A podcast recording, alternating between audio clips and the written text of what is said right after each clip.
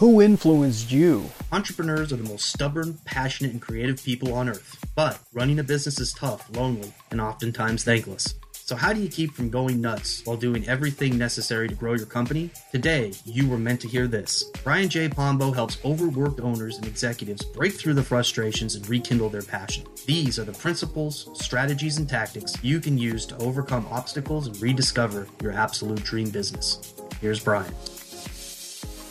Hi, I'm Brian Pombo. Welcome back to Brian J. Pombo Live. Let me adjust this a little bit here. Hi, welcome. I um, I was looking through these these little cards, these influencer cards that I use once in a while to uh, come up with a topic to cover, because I could find a way to to move it into the concept of business, which we talk a lot about here because I'm a business investor.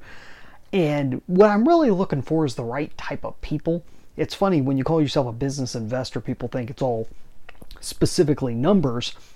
And for me, it's more about finding business owners, finding uh, business-minded people that come from a similar background and so forth. So uh, sometimes talking just a, about being people helps me to uh, kind of give my message out there to reach the right people, and it allows me to see how other people are like. So this is the question for today. Who had the most influence on you growing up?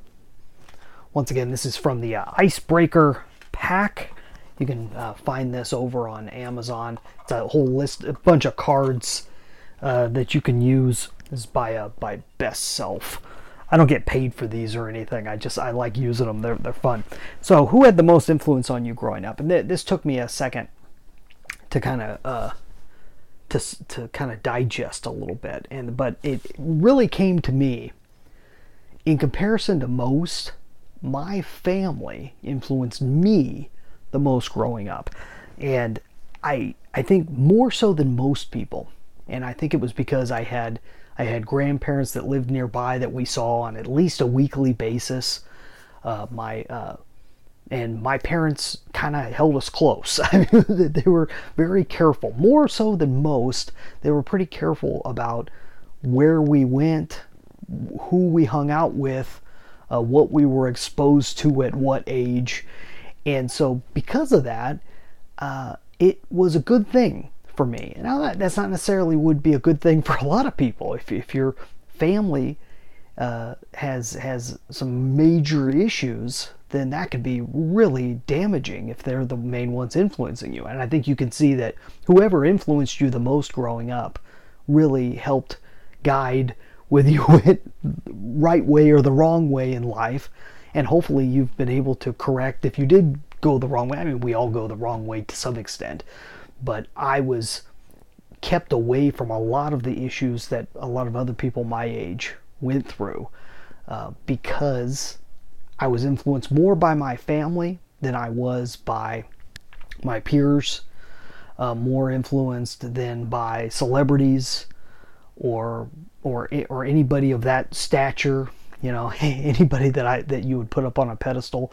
Um, I did not have as much of that growing up as I think most people did, and it's it's helped save me from a lot of things that I don't think I would have survived. I, a lot of people can go through a whole heck of a lot, and my personality, I don't think I would have survived a whole lot of that. I just, you could say it could be partially because I was sheltered. I don't know. Either way, I'm happy with where I'm at right now. I'm happy for the things, even the bad things I've gone through. And a whole lot of that is based off of uh, my connection with my family. So I'm I'm very thankful for that. Who influenced you the most growing up? And was that a good thing or a bad thing in your life? I'd love to find out. Leave a comment wherever you're watching or listening to this. That's all I have for today. Simple idea, but influence is one of those things that doesn't just stop when you grow up, right? It keeps going. Obviously, those are your formative years, but everything is influencing you twenty-four seven. What influ- I'll toss another thing on there. What influences you? Who influences you the most right now that you know of? Who who is really guiding you the most? Who who do you get the most out of? Um, is it someone you who even knows you, or is it an online personality? Is it a, uh, a I'm just saying that because we're here online talking.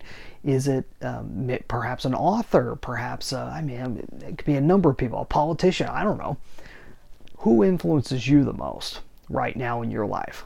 Love to find out. And how's that compare with, with who you were influenced by as a child? Influence is one of those things that it's it's kind of a a pet interest of mine, because so much of what happens in marketing and the communication aspect of life um, and business is all about influence. It's all about whose whose eyeballs and ears that you've got, it, that you're in touch with. Who are you communicating with? Who are you tossing your offer out to on a regular basis? Whatever that may be, whether you're in business or whether you're fighting for a cause or anything of that sort. All these are, are kind of out there questions, but it all brings back to an idea that I really enjoy right now, which is the idea of content marketing. Content marketing is, is the process of influence. It, it, and not necessarily, I'm not saying in a bad way. I think influence sometimes gets a bad rap because we think of influence, you know, of, you know, kind of almost a hypnotic thing and pressure and everything that comes with influence. Um, I'm talking about it in a good way.